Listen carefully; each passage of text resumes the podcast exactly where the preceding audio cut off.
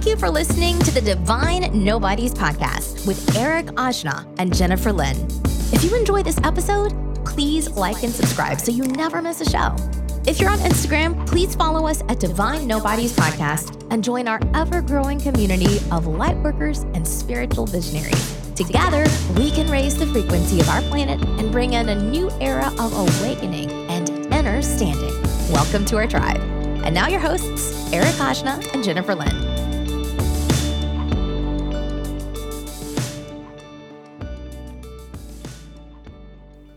For tuning in, Divine Nobodies podcast. How you doing, Jen? I'm doing well. How are you? I'm doing fantastic. How you doing with the whole daylight savings time? It actually occurred today, March 13th at 2 a.m. local time for most Americans. Yeah, I'm exhausted today. It's so weird how one hour can make you so tired. Oh, yeah. And I wanted to look into it just to kind of talk about it. I mean, this is something that we've sort of been blindly following for a long time, and there's a lot of history involved in this. I'm not going to get too far into the history, but it does do something awful to your sleeping patterns. It says that advancing clocks by one hour has been shown to disrupt sleep in Americans every spring, along with the rise in traffic accidents and heart attacks. You believe that?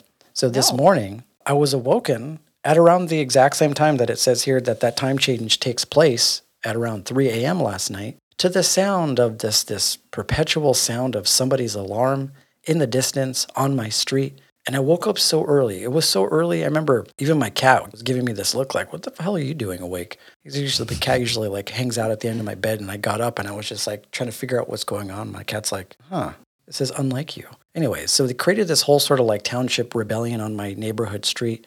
I looked outside because it was what is a situation where like the alarm would go off and it would go for like two or three minutes at a time. And that's one thing that's you can be, you know, you can forgive that. And it would the car alarm would go off and then like five minutes later it would turn on. And it did this literally for like two or three hours. Oh my So gosh. at some point you can start to hear because everything's so quiet outside, right? At two or three a.m., no one's doing anything, right? But then you can start to hear the ruffle in the complex. You can start to hear the doors slamming outside. So you know that people are awake trying to figure out what's going on. For so I sure. ended up going outside and I saw people on the balcony. Saw like some guy I've never even seen before walk outside in his balcony without his shirt on. That's how you know when shit's crazy when you got like a dude walking in his boxers outside without a shirt on. And the one thing that I observed about this whole thing that I thought was kind of cool, because we live in a, a world that's kind of largely divided by a lot of different ideologies. I felt like we all stood united together for one common goal, Jen, For sure. to save to save sleep. yes. know? Oh my gosh. Can you imagine the people with kids? All the animals are up, the babies are crying. Oh, you know, yeah. everyone's tired. Well, I, I guess the only bright side is that it happened on the weekend and not during the weekday. Yeah. But if you Or know the rise in all these things, then these sort of unfortunate things that happen, which do, I imagine are due to health. I know some people that once you wake them up, they can't go back to sleep.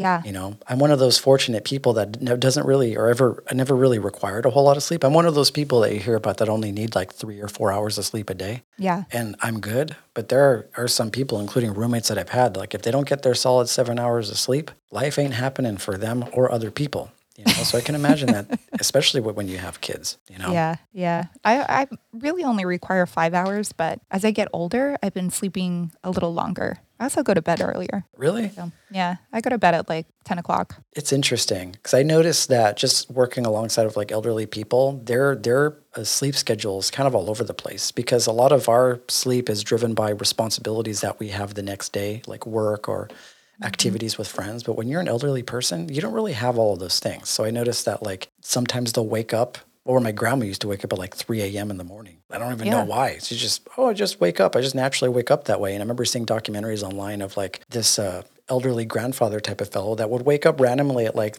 3 a.m., 4 a.m. in the morning, take a shot of whiskey, eat some ice cream, feed his cats, and then go back to sleep. Oh, I don't So know that it- I could go. Once I get up and I start moving around, I can't go back to sleep. Really? Like Zeppelin, he'll come in our room, uh, and this happens every single night. So we had to start locking him in the office. Yeah. So he couldn't come in the room and wake us up. But right around, you know, 3 a.m., between 3 and 5 is really kind of his sweet spot. And he'll come in and start meowing super loud. And then he'll run up the headboard and sit at the top. So he'll wake the dogs up and then they start barking. I found that if I get up and I go lock him in the room, that I can't go back to sleep. I have to stay in the bed. The That's second I get out of bed, it's over. Yeah. That's when the boops start happening. That's when the biscuits are starting to be made by the kitties. Yep. When they want you to get up, they, they have these weird crazy, weird, subtle ways of doing it. But you know, there are there are some advantages to the time change as far as right now. I'm one of those people that loves the idea of having more light at the end of the workday. You know, I noticed that my behavior and my emotions sort of, uh, of course, try to go kind of go with the seasons. And uh, whenever it's more dark out earlier, uh, it tends to be more of a time for introspection. So now that we're venturing into the realm of longer days and more light, naturally I become somebody that's a little bit more productive, you know. And that's kind of what we're going to be talking about today, Jen, because today's topic is going to be about hustle culture. All the right. pros as well as the cons. More more often the more likely it's going to be a lot of cons because this is something that I think me and you have some experience in. And it took us going down that long path of hustle culture in order to realize all of the really unfortunate things that it can do to your health having gone down that path. So, before we get started, I wanted to actually just give some context to this whole thing. I didn't know this until I researched Jen, where the term sort of hustle came from. And right. uh, it's really, really surprising. It says the culture of hustle finds its roots in late tw- 19th century American society when to hustle meant to work extra hard, which is pretty obvious. Yeah. But it was used specifically concerning African Americans. There were publications that came out during the time that associated blackness with laziness and stated that a lack of hustle was the reason African Americans struggled to integrate into the economy post emancipation. The idea that the obstacles African Americans faced were due to their own failures rather than systemic oppression became pervasive. So, black people started to hustle against systems such as those that perpetuated rac- racial segregation and white, white supremacist violence. So basically, during that time, the hustle became associated with illegal activities such as theft. And then from there, it sort of found its way into the mainstream when it came to like music and hip hop. And artists became, you know, started flaunting how much the hustle was the reason for their stardom and their success. I think the definition of that is really kind of unfortunate, but we've adapted this sort of culture with millennials and Gen Z specifically, right? So now we have a completely different definition of what hustle culture means. It is defined by how much you do daily to get ahead. It's common for us, especially nowadays, to have more than one job, something that we can do on the side. And I think this is where hustle culture comes into play. So I feel like there's, uh, I don't really blame millennials or Gen Zs to falling into this because of the world that we live in. It's really expensive to live, right? You have inflation. Yeah. Inflation makes everything really, really, really difficult to live. I mean, the cost of housing, the cost of just going through a regular everyday life is so high. So we have to in a lot of ways. Every single person to some degree has to hustle. There isn't anybody that I know in LA that doesn't have some sort of side hustle or something they're trying to make happen. At the same time, if you're a millennial, then more than likely you've grown up in a family where there's only one parent and you're having to mm-hmm. take care of the family alongside of the one parent that you work with or the one parent that you have, right? Right. I think that's where kind of hustle culture came in. So really no fault of their own. We're a part of this sort of government and this society that causes us to really, really, I guess, just work our asses off in order to make a living. So what we're going to be talking about, I think, is a more sort of like a subgenre of self-help, which is kind of a strategy that people sort of embark on in order to try and make this sort of success that people are looking for happen. And there are all different ways to go about doing this, but the hustle culture that we're going to be talking about are basically like the Gary V's of the world you know, that are driven by these sort of social media influencers that are giving us or selling us this sort of ideology that in order to be successful, we got to do very specific sets of practices in order to make it happen. And sometimes those things aren't always the greatest for our health, right? Yeah. Absolutely. You had a business, Jen. Like you, you were as long as I've known you, you've been a business owner. You've had several different businesses since I've known you. I can imagine hustle culture caught you at some point, right? Oh God, yeah. I've been in the hustle forever. Uh, and I think it started because I was on my own so young. So I had to work a second job just to survive. And I remember going and having $20 the entire week. And I had to buy gas and pay for food with $20, you know? So it's uh, looking back on that and working two jobs nonstop and always being tired because I worked the night shift at um, IHOP. oh, you you worked at IHOP, Jen? yeah, I did. I worked Flapjacks? Yeah, yeah. So yeah, I was um I would start at ten o'clock at night and then I would go uh, till seven in the morning. How old were you when you did that? Uh, eighteen. 18? Mm-hmm. Wow, I can relate to everything that you're saying. And I think that's the reason why the hustle got me early. The thug life got me early, Jen, because it was the same situation for me. We both were more or less caretaking our parent figure at the time, which my father was, you know, he was a drug addict. That was a very unfortunate thing, but I had to like really start early because I was very, Yeah. really independent and I had to take care of my family. So I ended up getting one of my first jobs in Arizona when I was um, 15 or 16 years old at Denny's, working the night shift. Yeah. So I would work. I'd, I'd get in there like around like I think like nine or ten p.m. and then I wouldn't leave work until the following like seven or eight a.m. and then I had to go to school directly after work. So I, I wasn't getting any sleep, and maybe that's I've conditioned myself to not ever need sleep. That's exactly Same situation. that that was my exact schedule. So I worked at Journeys uh, shoe store, stocking shoes in the back. Journeys and, too? Um, at IHOP and went to school. So and the, the IHOP was located directly next to a strip club. So the strippers would come in after they got off work and eat breakfast together. So they were my customers like were strippers. Right? They Which was kind of like, nice because I got good tips. Yeah. yeah, they like pay you like thirty dollars and one dollar bills. Yeah. if they had a good night, I, I had a good night, you know? I remember that because there were benefits to working the night shift. Because I remember, like, uh, you know, you had the, the cl- the the club crowd or the people that like hung out at the bars and they needed somewhere to go, some like respite at the end of the night. And I'd always have drunk people come in, and at the end of the, and, and then when they order, they're like, I don't know, give me whatever, and then you just bring them out food. And at the end of that whole thing, you bring them out the bill, and they just like they just throw money at you. And I'm like, well, do you want change? They're like, ah, don't worry about it. I remember I used to get like really really large tips from these people. I never had anybody come back at the you know the next day being like, hey, you know that like a hundred dollars that I gave you, can I get the change back? Like, pff, I feel like I kind of got away with that, so that was Yeah. cool. So basically, Yeah. like that whole hustle culture came as a result, at least for us. And I, Right. I'm considered a millennial. I think that you're probably on the cusp of that as well. Uh, a lot of us had to sort of like take on, you know, secondary jobs or find a way to make money as a way to support our families.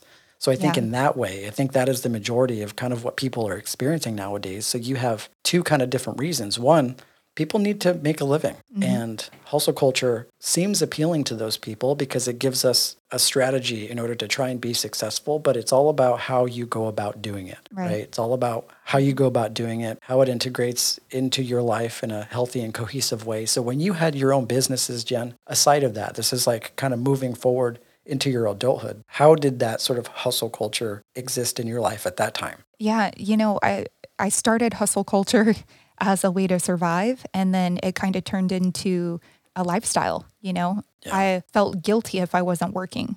And as unhealthy as that sounds, it's true. And then outside of that, I also used it as like a, a form of escapism. So Right. I had a lot of like emotional issues growing up. And um, whenever you're working, you're not thinking about, you know, your boyfriend or your girlfriend that broke up with you or how broke you are or, you know, anything else that's happening in your life. You're just focused on work. So, um, yeah. So as an adult, I just kind of use that as, as a form of emotional bypass.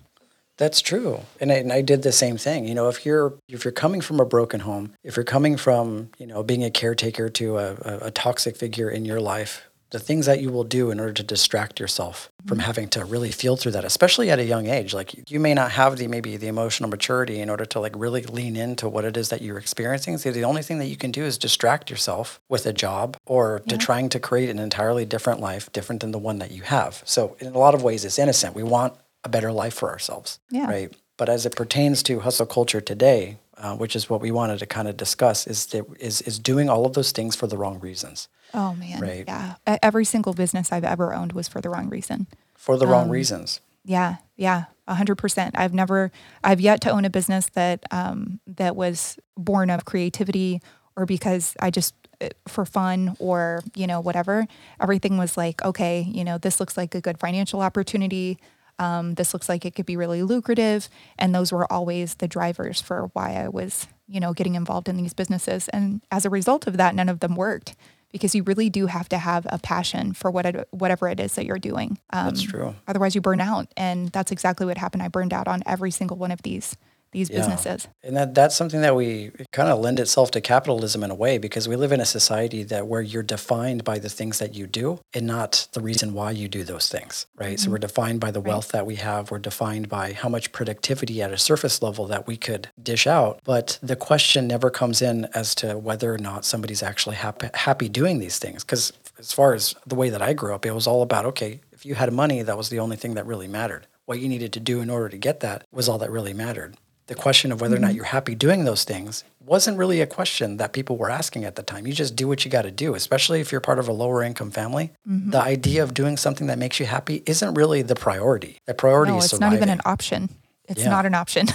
you know, it's like, no, I need to do something to make money because I need to eat. You know, Right, exactly. So we're all sort of on over this my boat. head. Like, Yeah, so we're all in this boat trying to survive. So I can acknowledge that every single person is hustling in some way, but hustle culture is a very specific ideology. And I guess we can start by just talking about why people get into hustle culture. At least from my experience, they categorize it into sort of the, the self help category. I'm not going to talk too much about self help, but the feelings that I notice people go into hustle culture with are feelings of inadequacy. They Yeah. feel like they're missing something. You know, they have Instagram accounts, social media accounts, especially nowadays. You go online, you're seeing a bunch of people appearing to look and seem like they have a better life than yours because social media is sort of um, driven by that sort of like lifestyle. It becomes easy to feel as though you're not doing enough in your life. So you have feelings of inadequacy. You have fe- feelings of purposelessness. You want to find some sort of purpose. You also want to feel good. You want to be identified with that success and that wealth because it's what you see all around you as being sort of like the pinnacle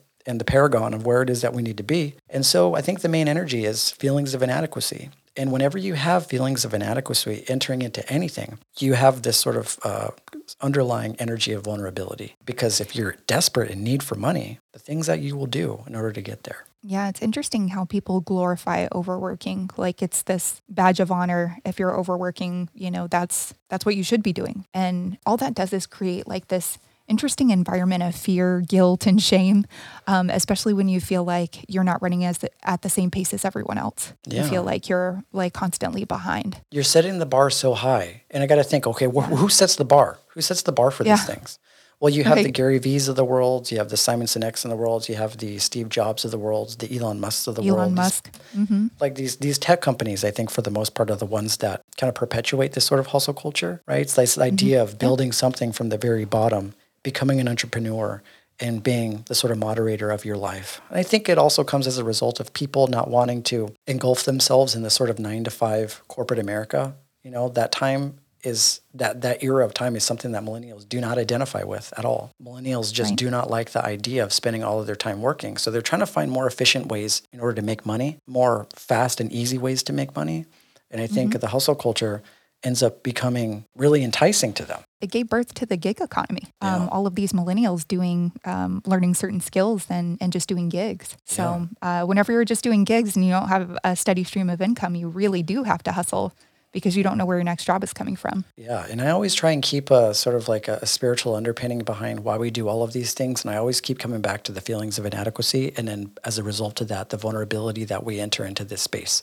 So we're likely to get influenced by lots of different things, toxic and positive. I find that hustle culture kind of denotes more toxicity when in, when it comes to this thing because if we're approaching it with feelings of vulnerability and inadequacy, then we can be easily taken advantage of by other people. But there is one thing that I did want to talk about, which is the sort of, I guess, the neurological sort of implications to this, uh, which I think we've talked about this before, which is that one thing that I think people do is is when they start on this sort of path is they start reading books about it. You can go on YouTube and you can watch a million talks about hustle culture. The one thing that I found when I first got into it is how incredibly motivating it makes you feel, uh, how incredibly Yeah. motivated it makes you feel. You feel like literally you can do anything. And you have these millionaires doing talks in front of their Lamborghinis or like they're doing seminars with these little earpieces and they're just like the Tony Robbins of the world that are making you so motivated that you're willing to just walk over hot coals or like take you know below zero cold showers you know like shit like that. And that that's there's nothing wrong with that but it makes you feel a certain way. And i did some research on this and apparently positivity and motivation is really strongly linked to dopamine the dopamine mm-hmm. receptors that we have in our brain. So after i would read these books after i would hear these talks you just feel like oh shit i got to do something. I feel so good. Well what you're feeling is a combination of things. I think the most pronounced thing that you feel is the dopamine high.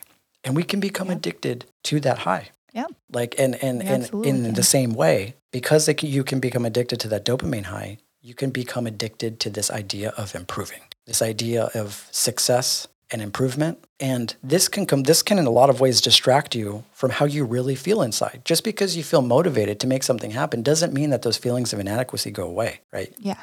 the one thing that I think a lot of people are missing in hustle culture is this sort of need to act on that motivation and mm-hmm. also find something that you're passionate about and something that you love to do and manning the ship in that way. Yeah. You know, uh, what I found in, in my businesses and, you know, just always working two jobs and always having something else in the background going on is that I would always lose sight of why I was doing it. Like I would lose sight of the why.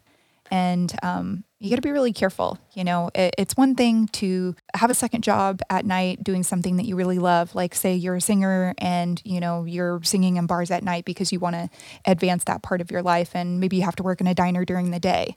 I don't know.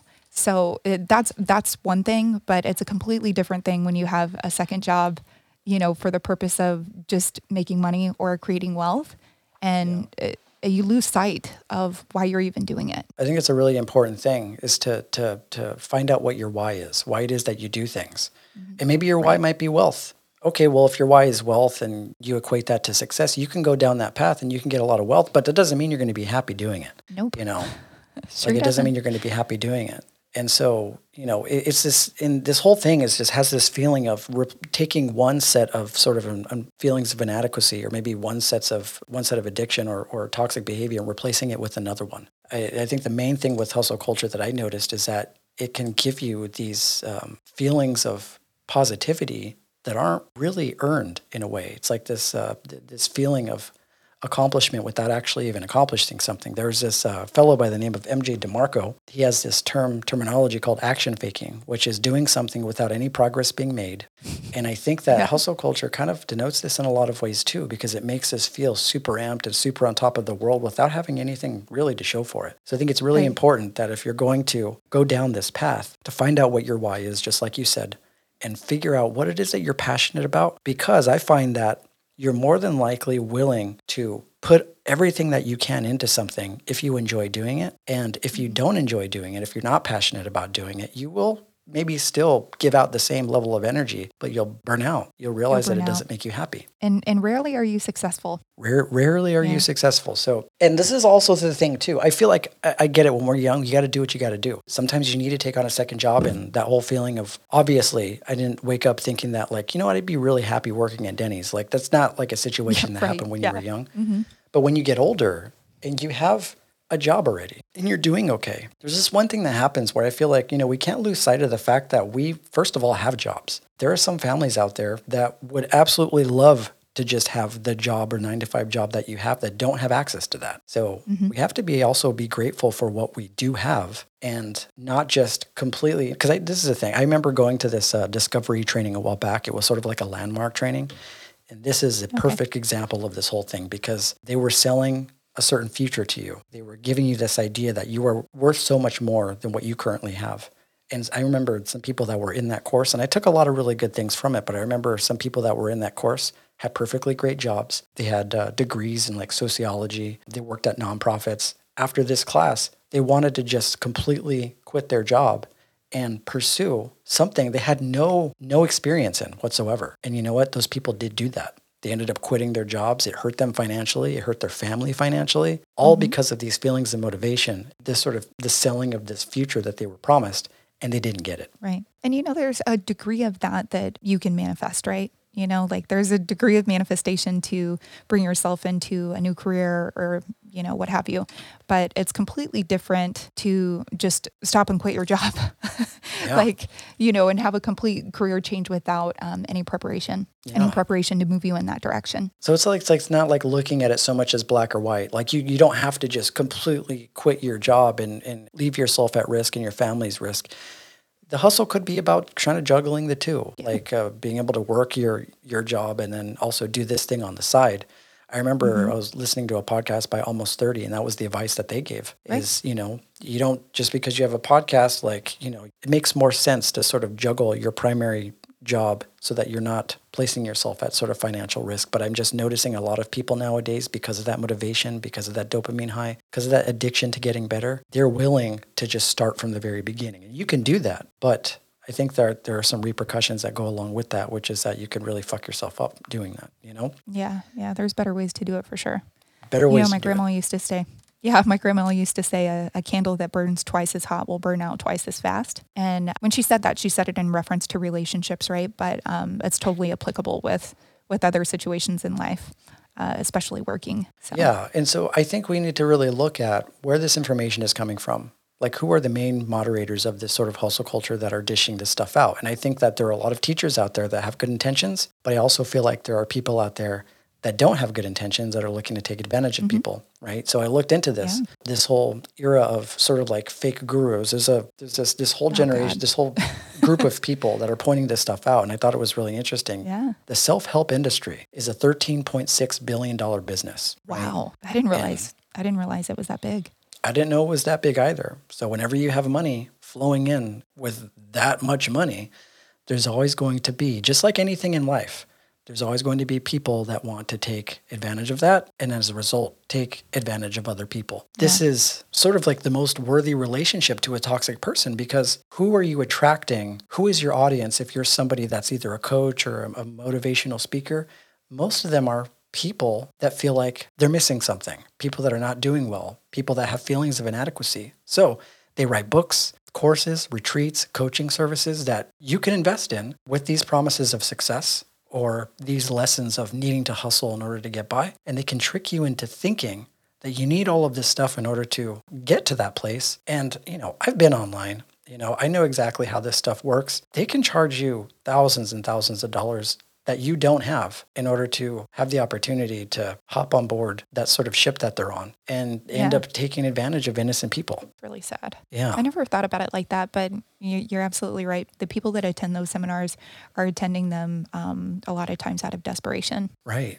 And I look at it kind of in the same way really that uh, like mega churches approach Christianity. Oh, yikes. Yeah. Christianity keeps you convinced that you are a sinner and that you need the church in order to enter the kingdom of heaven. So what they do is they keep you in this perpetual state of being a sinner, right? That you need God and you need the church in order to pass go.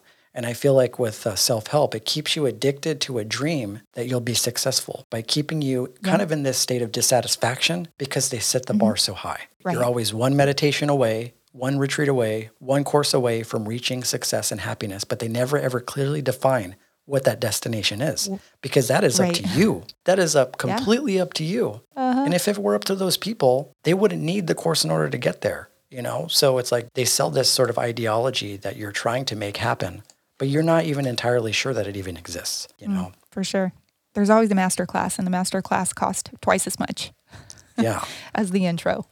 Yeah. And the risky thing about like I guess spiritual modalities like Reiki and a lot of these sort of energy healings is that you know a lot of our western society considers it a pseudoscience. I don't because I believe in the energetics and the energy behind it.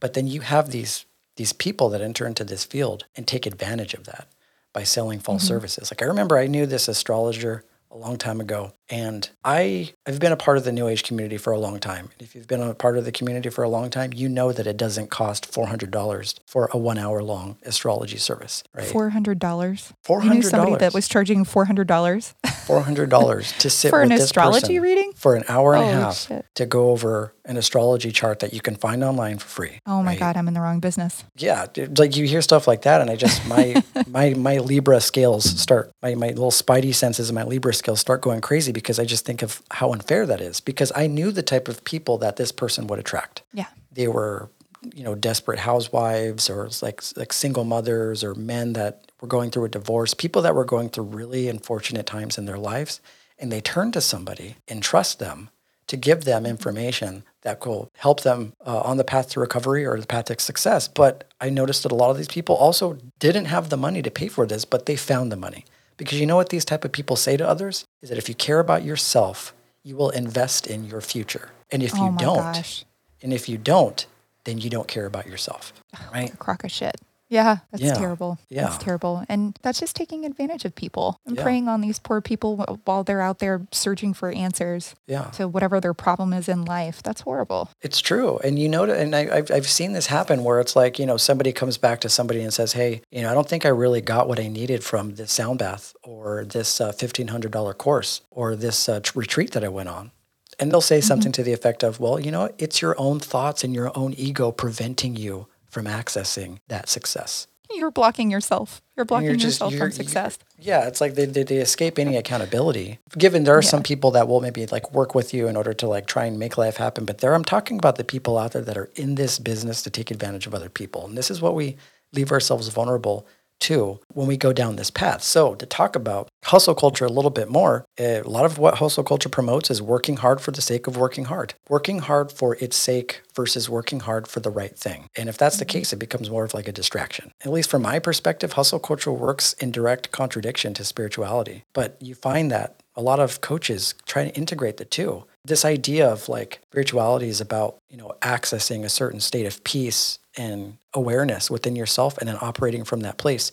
How does that go with burning yourself out trying to obtain success? I'm noticing that in spiritual circles, the sort of hustle culture thing works. And I just feel like they're just two completely different conflicting ideologies. And I think in hustle culture, I we mean, could Yeah, I, I was just thinking hustle culture is so bad for you. It's so bad for your psyche, but it's also really bad for your body. And I think people overlook that. Being in that constant state of stress, you start to produce more cortisol.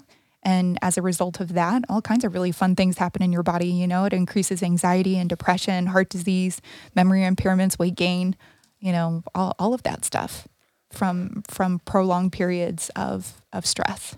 Right. So when I hear like these uh, career coaches that have more of like a spiritual basis behind what they do, this is exactly what I think about. You're you're motivating them to do more and to work longer hours, but at the same time, you're trying to sell them this whole like, well, it's about well-being and inner peace. I'm like, well, how do you bridge Right. those two together if they're two completely different sort of ideologies? I think the first step really is finding something that we are passionate about that doesn't feel like work. This is how I would approach it, you know, where instead of hustle, it becomes more satisfaction. Because if we get into this whole idea that like we need to hustle in order to make a living, then I think that just automatically equates to burnout. I think the best way to look at it, at least for me, is when I started doing something that I was passionate about, it's like a sound healing or podcasting, it doesn't feel like work to me because it's something that I genuinely love to do. That's a different energy that sort of powers that ship. That you're not thinking of the amount of money that you'll get from doing this. You're thinking about how good this makes you feel. You're thinking Right. about how much purposefulness it adds into your life. And I feel like that is more sustainable. And I think that that's a really big thing with hustle culture is it's not sustainable over time. It's not. It's not. And people think that uh, by hustling more that um, they're going to get more done or they're going to be more creative, you know, because they're working on things longer. But it's actually the complete opposite. There's a lot of studies that show um, that you're actually less creative. It, it blocks your creativity um, being in, uh, overworking. And that's true. You know why? Because creativity, at least from my perspective, can't be forced. Yeah, I feel like whenever you have this idea of creativity needing to be forced, like waking up saying, okay, I need to make this happen, I think we can get in the way of progress when we feel that we have so much to Mm-hmm. lose by not being creative. Like I, I brought up this metaphor before in the past, which is like there are some artists out there, their first album is really fucking good. Like all the songs are on their album are amazing. And they came from this sort of like uh, natural flow that happens during the creative process that just comes from the experiences that they have in life. The second they get signed to a major record label, the clock starts ticking. So you have all of these Yeah. musicians packing into a studio trying to make creativity happen. And then the second album sucks. yeah, And at Yeah, the same it's so time, it's like you, you, at least for me, like whenever it came to making music, whenever it came to writing, whenever I find myself with this pressure of having to be creative, makes it so hard to access the creative realm because Yeah. creativity is really something that is driven by this feeling of spontaneity. It's like it's accessing a different reservoir of energy inside of you that can't be explained, Mm-hmm. can't be defined. It's just something that I guess we would call the flow state, right? the flow state. Yeah, exactly. It comes from a place of love. You know, whenever you're Yeah. you're operating from a place of love, um, and you're doing something that you really love to do, it puts you in flow, and then the creative juices start flowing, and you're you're naturally productive, right? Um, whenever right. we're trying to force that and and overworking, you know, it blocks your creativity and also reduces your productivity. Yeah. and it takes so much longer to produce, you know, results of a said project than if you would have given yourself some breaks and where it wasn't so forced. That's true. And I think a lot of that maybe can come down to whether or not we trust ourselves. I, I think one thing is that when we are so focused on hustling, we can really easily lose sight of everything else in life that we can draw inspiration from. Because if we have an Yeah. expectation of how something should look, you're completely negating all of the other sources of inspiration that you can draw into your life that can make you more creative. And so I, I feel like it's uh, really important to always keep your awareness open to everything. You can draw inspiration from literally everything, but when you have just this one pointed focus, like it has to happen a certain way, no surprise that you get in your own way. I remember when I used to do sound baths a while back, I used to always stress about how I, how I needed to do it, what it is that I needed to talk about, how I was going to play a certain way. And I noticed every time I did that, I got in my own way. And I noticed uh, once I just trusted myself and just did it with just trust that I knew exactly what I was doing. I remember it, it was like accessing a different part of my subconscious and my spirit. It, and it was something that definitely wasn't premeditated. Like it just flowed so much better. Whenever I would think too much about what I was going to say, I would always hiccup over my own words. But whenever I just sort of trusted myself and moved forward, somehow it always ended up working out. So I think, um, Absolutely. yeah, I think we need to make sure that hustling doesn't become a distraction to life. We can lose focus on all the beautiful things if uh, we're just constantly distracted by this fast paced sort of culture because it can come at the cost of everything that makes you human. it's such an unnatural way to live, you know? Yeah. Like you stop, uh, at some point, you stop participating in the human experience and, you know, you stop doing things that you really like to do. You start avoiding your hobbies, maybe avoiding your family or your partner, Right. um, avoiding, you know, your own self care. it's true. and it's a, it's a really unnatural way to live. I mean, you, you can't just check out of the human experience, even though a lot of people do. Yeah, that was the biggest thing for me when I started reading up about this whole thing is how like how your relationships suffer. Like Yeah. there are some people that take pride in the fact that they're always busy. They're like, sorry, I can't go to lunch with you guys. I, I have to work. Or I'm sorry, I can't go on this trip with you guys because I have to work. I'm sorry, mom, I can't come and see you because I have this this thing that I'm doing. There's a certain demographic of people that feel pride in the fact that they're doing something and they think that other people are going to be like, wow, you know what? That guy is making life happen. But the dark side of mm-hmm. that is that those relationships start to deteriorate. Your relationship with your mother, your relationship with your friends. And at the end of the day, maybe you may be successful, but you're not going to have anybody in your life to enjoy it with. And to me, it's Right. not worth that.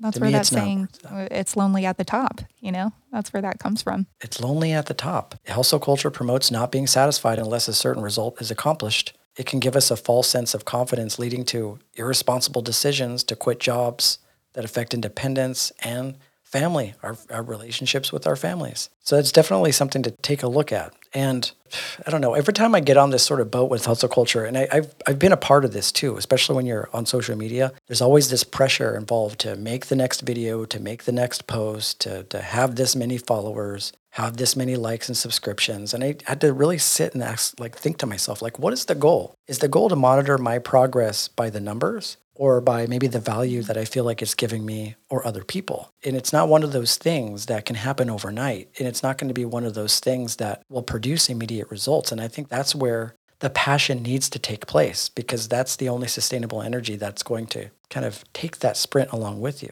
is doing something just because it makes you happy, just because it provides you with happiness to where it doesn't even feel like work. Five years, 10 years down the line, you'll still be doing it because it makes you happy. And maybe by that time, you will have achieved what you wanted to achieve. But we live in an era of sort of instantaneous sort of results. The amount of anxiety that it puts people through when they invest their time into something or all of their money into something and they expect an immediate result and not get it can mm-hmm. pull you further back into these feelings of inadequacy and it can also pull you further in more than likely being taken advantage of by people trying to sell you courses in order to try and heal that and move forward with something else. You know what I mean? And it, you get taken advantage of in, in many different ways, not just by people trying to sell you courses, Yeah. but you know, you can even be taken advantage of at work, like by your boss, by your company. You know, um, if you're feeling like you're obligated to not take a sick day or a personal day, um, or not take your full lunch break, or you're answering calls or your Slack or checking emails on the weekends, you know, all of that sets expectations. And your expectation, your your employer initially is hiring you for a set number of hours. You know, uh, anything that you're doing above and beyond that, you're doing for free. You know, but when you start doing that, people expect that of you. And uh, that's one thing that I've really struggled with because I have no boundaries, right? And, you know, I'll check emails on the weekends and look at my Slack on the weekend and, you know, work until eight o'clock every night. And that that only hurts me. You know, my company doesn't care that I'm doing that. Uh, In fact, they're probably happy uh, because I'm doing all this extra work for free. You Oh, know, yeah. but um, but what it does is it, it it resets expectations. And now when I don't answer emails on the weekend, it uh, my boss is like, "Is everything okay?" You know, I sent you an email on Saturday and you didn't respond, and and that's my own fault. Yeah, that's true. And, and you know, it sounds like we're just completely shitting on hustle culture, but the way that what I always come back to is just balance. Work life Yeah. balance, I think, is the most important thing. And the one thing that I did want to bring up is, you know, um, how, hustle, how hustle culture kind of demonizes the work that doesn't respond with correspond with with passions. Like wanting a job Right. that you're passionate about is always ideal. Yeah. But we can still be happy doing something that we aren't passionate about by uh, remembering everything that work and that job provides us. Right? There's so many people without jobs, especially right now.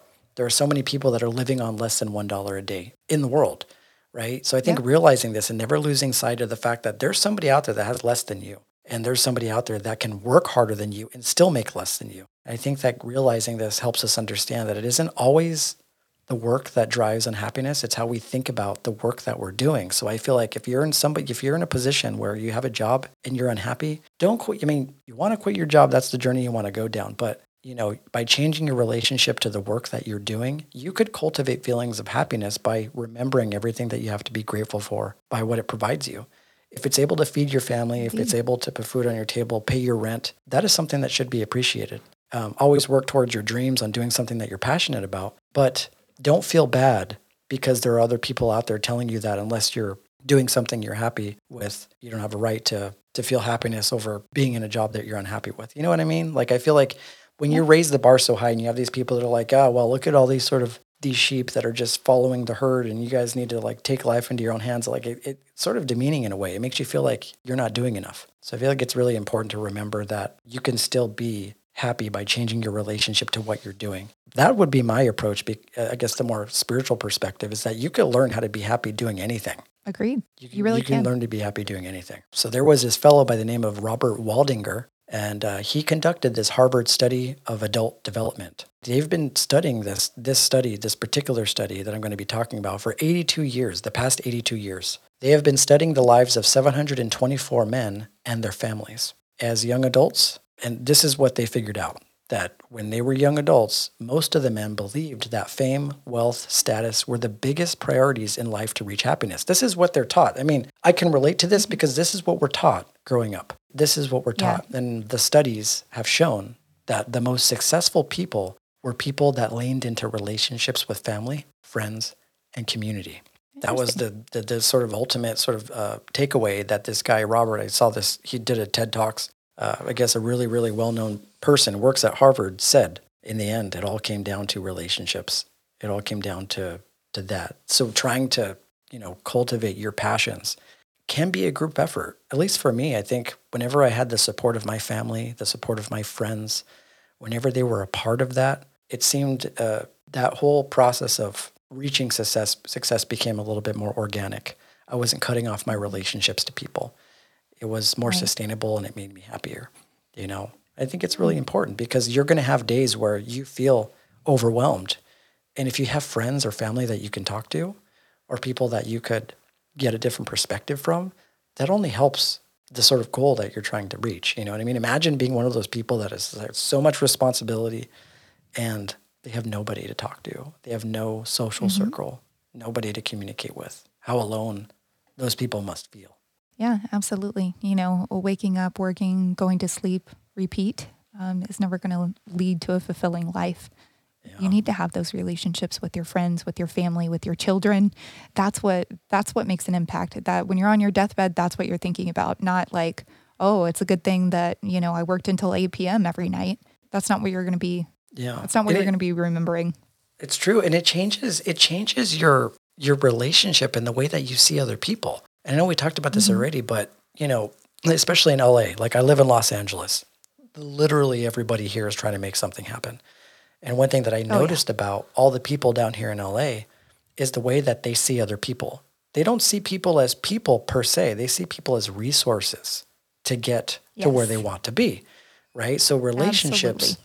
when you're involved in hustle culture, relationships can become transactional instead of emotional. And if we are approaching our relationships that way, we don't value family, we don't value friends, and basically that whole genuine connection with other people goes out the window. Hustle culture, I feel like, is largely responsible for this because instead of looking at somebody that we could, you know, develop a friendship with, we're looking at, okay, what does this person do? How much money do they make?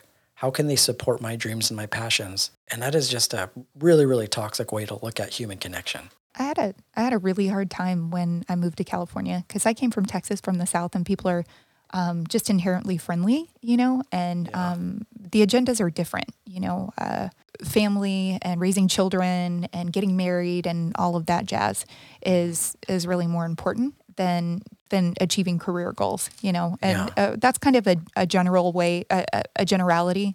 It's not that way for everyone, of course, but um, when I moved to California, I noticed exactly what you said. Like even even with guys I was dating, but um, when I would try to make friends with other females, and I would they'd ask me, "Oh, well, what do you do?" And I'm like, "Oh, I'm a nurse," and totally not interested, right? Like, "Oh, well, uh, you're a nurse. You're not going to help me, you know, in my career, so whatever." So it was really really hard to actually connect with people. So I kind of figured that out, and I was like, "Well." Um, maybe I should tell people that I'm not a nurse, that I work for a plastic surgeon. So, um, which I did, you know, but I left that part out. So uh, I noticed the responses that I would get from people were really different whenever I was like, oh, you know, I'm a nurse for a plastic surgeon. Oh, oh, then I had something to offer, right? That's so crazy. So it really kind of sad. it was really sad. It, it's so But that was crazy the, when you think about that. you know, kind of the only way that I could meet people. Right, right. And to think like that, that is obviously there's an expectation, there's a belief that they have. Like they're not even thinking about you. You know, it's like they you're you, you don't really even exist to them. They're just always thinking about how I can fit you into my life in some way, what I what I can benefit off of you. And it just seems like a just a really dark, dark way to look at life. Shitty way know, to live. Yeah. Yeah, mm-hmm. like that emotional connection is so important. So I think it's and, and so I think it's really really important to work from a sustainable place. Hustle culture, um, this whole idea of you know hustling for the the purpose of wanting to be successful or rich is is just not sustainable. You know, doing something out of desperation is not sustainable.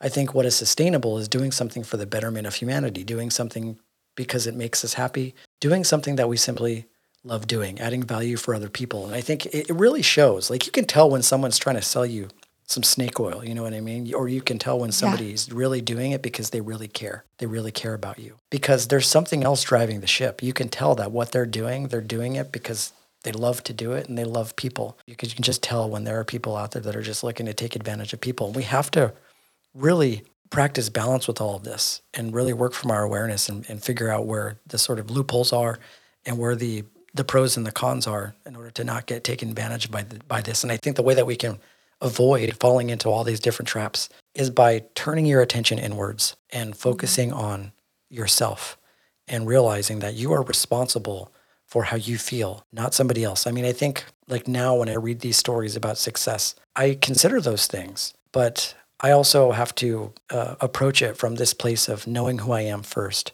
and knowing what it is that I represent and not mm-hmm. losing sight of my values and my boundaries and what it is that is important for me. And I think that comes down to just building self love. You know, Yeah. it sounds so simple, but you'd be surprised at how many people miss that because they're so busy chasing other things. The simplicity mm-hmm. is what makes it ironic. All these people are on this tireless journey pointed outwards out into the world, trying to find out what the magical cure is. And it is as simple as just turning your attention inwards and having enough courage to look at your own suffering, enough courage to look at your own feelings of inadequacy and really leaning into that and understanding why it exists. And I think the reason why people don't do that is because they're afraid. They're afraid to look Yeah. at those feelings inside of themselves. And so they'll go out into the world trying to find somebody else to fix it for them. But no one's going to fix it for you. Not to say that you can't be successful going down that path, but you can make it a lot easier on yourself if you're somebody that is really driven by love to go inwards and operate from that place, right? And I Not was doing it. about something like uh, like additionally to that is um, making sure that you reward yourself. You know, um, when you're hustling constantly, it's uh, with the mindset that one day, you know, this is all going to pay off, and maybe it never does. You know, so it's really True. important to reward yourself along the way. Give yourself those breaks. Give your give yourself the opportunity for your mind to wander and and you know stimulate some of that creativity. We need to have a little bit of space. You know, you have need to have space in between your task to um, to give your brain a rest. I mean, there's so many so many things that I think about subconsciously after I step away from something, and then all of a sudden I have the solution to the problem or a new idea, um, just by giving myself the space to do something else. That's true. I notice a lot of what people do is driven by these feelings of wanting to be accepted by our communities, right? Wanting to Yeah. want validation from other people. And I think that's the Yeah. reason fundamentally why people do anything. And so the two ways that we can kind of go about doing it is people think that, you know, having money and being successful is you're going to get that validation. But I just feel like it's a better route to take, approaching it with this sort of energy of, of, of doing it because you love to do it, not because you're seeking validation from other people. Like you're doing it just for the joy and the sake of doing it. And I think that's the main thing. I think that people, it's all to me comes down to human human connection. If you're happy doing what you do and it brings you joy, you'll naturally get that validation that, it, that and that approval from other people because you will have attracted them with the love and the happiness that you radiate from doing what it is that you love doing. And that is more yeah, sustainable. The quantum because, physics of it. yeah, that's the quantum physics of it because that is that is going to positively impact your relationships. And if it's about approval at the end of the day, if it's about human connection, that is something that is more sustainable. Like love is more sustainable. Attracting people with that energy of happiness and joy is more sustainable than just getting that surface level sort of approval and validation from somebody just because you're you're rich. It's just it doesn't seem sustainable to me. So you don't don't seek to improve to prove somebody wrong. Don't seek to, you know, improve and expect success just in and of itself to bring you happiness. Don't seek success to escape from the toxic sort of inward reality that you may have. You know, don't seek success for money. Don't seek success out of anger. Mm-hmm. Do it because it brings you joy and it makes you happy. And I I tend to think that like, you know, the universe has a very specific lesson for all of us to learn and I've never learned that by trying to fast track through life. I just learned it by trusting that the universe is going to pull me in the direction that I need to go. And some days it may seem like it's taking forever and some days it might seem like it's speeding by, but just taking it as it comes, just focusing on the things that make me happy, the universe will determine whether or not I am best suited for that life or, or not. Like right. I could have chosen this sort of experience prior to incarnating here that maybe kept me in this space of sort of like the, the median point in life because that struggle is every bit as responsible for my happiness as the happiness that I have is. I, I'm at this point in my life where I do not define my success by how much money I have or I do not define my happiness by how much money I have. The happiness that I I feel and I've cultivated over time, all of the challenges that I've ever experienced in my life have contributed to that. So I'm super mm-hmm. grateful mm-hmm. for how challenging life can become. And I know, I think that in some ways it needs to exist in order to kind of catapult us forward into this sort of like spiritual awakening that we're all trying to reach. You know what I mean? Yeah. We're all trying to get there one day at a time. We're all trying to get one meditation at a time. one meditation at a time. And I know that, you know, we, we talked about it. We talked a lot of shit on the hustle culture, Jen. And you know what I noticed? I, I, I, actually read that Gary Vee is even, he's not talking about hustle culture as much. He went from talking about hustle culture to talking about the whys. Why is it that you're doing what you do? I yeah. think that's a really important way to kind of approach that it from. the most important thing. And I, I can promise you, I, from my own experience, anytime you're doing something that you don't love and you don't have a passion for, it's very rarely successful and you're just wasting your time and you're making yourself maybe, miserable in the process. So what's the point? Or maybe you do get successful and you have all these toys and you have this big house, but you're just like sitting alone in your living room, eating hot Cheetos, watching Netflix because you have nobody yep. to enjoy it with, no time I mean, look, I, I know I think doctors go through a lot of shit. Like doctors do a lot of good in the world, but I, I've known a fair share of doctors in my life. A lot of them don't have a social life. All they do is work all day long. They have all this all money, but work. they don't have any any time to cultivate human yeah. human connection or human relationships. Wonder yeah, what that's I like. Dated, I dated a doctor all through college. And um, I actually, it's funny, I just talked to him the other day and uh, he has two kids now and is married and he married a, an attorney so you know both high performing high achieving people and uh, i saw this cool post on linkedin and it was uh, a mom who uh, made a human body out of play-doh because her kid said that she wanted to be a surgeon. So um, i thought it was really cool like this whole like human body kit and you can you can cut it open and it has all like the layers of of the anatomy. It was just it was really neat. So I sent it over to him and he responded. He said, "I'm really discouraging my my kids from going into medicine." And I thought it was kind of sad because he's an excellent surgeon and, you know, a really smart person, but I know where that comes from. That comes from he's exhausted and has been exhausted since the day I met him, you know, working over 100 hours a week whenever he was in uh, medical school and doing his residency, now to being a surgeon and being on call all the time and, you know, not being able to really enjoy his life. And I think that with the, something like that, it's just really about balance because it's not really his fault, you know. Like the our, Right. our system is sort of, I guess, moderated in such a way that he just has to just work all the time. He's definitely doing something good for the world, so he's not doing it for the wrong reasons. Because you know it's really difficult to be a doctor, so I feel like you have to like really have Yeah. a passion for doing it in order to get to where he's at. But that just sure. speaks to like a larger sort of issue that happens in the world, which is that people shouldn't have to work this hard. No, know? they shouldn't. Like, like people shouldn't have to work as hard. They shouldn't have to work as long in order to make a living, uh, especially I now. love the like- Dan Price model where Yeah. he pays everybody his minimum wage is 75,000 a year. That's a livable wage for anybody to live anywhere, you know? yeah, that's, That's- true. I So would love to think that- see the country like evolve into that. I don't know if it ever will, but and and in some ways, maybe it's not ever going to. So what are you going to do at that Mm-hmm. point?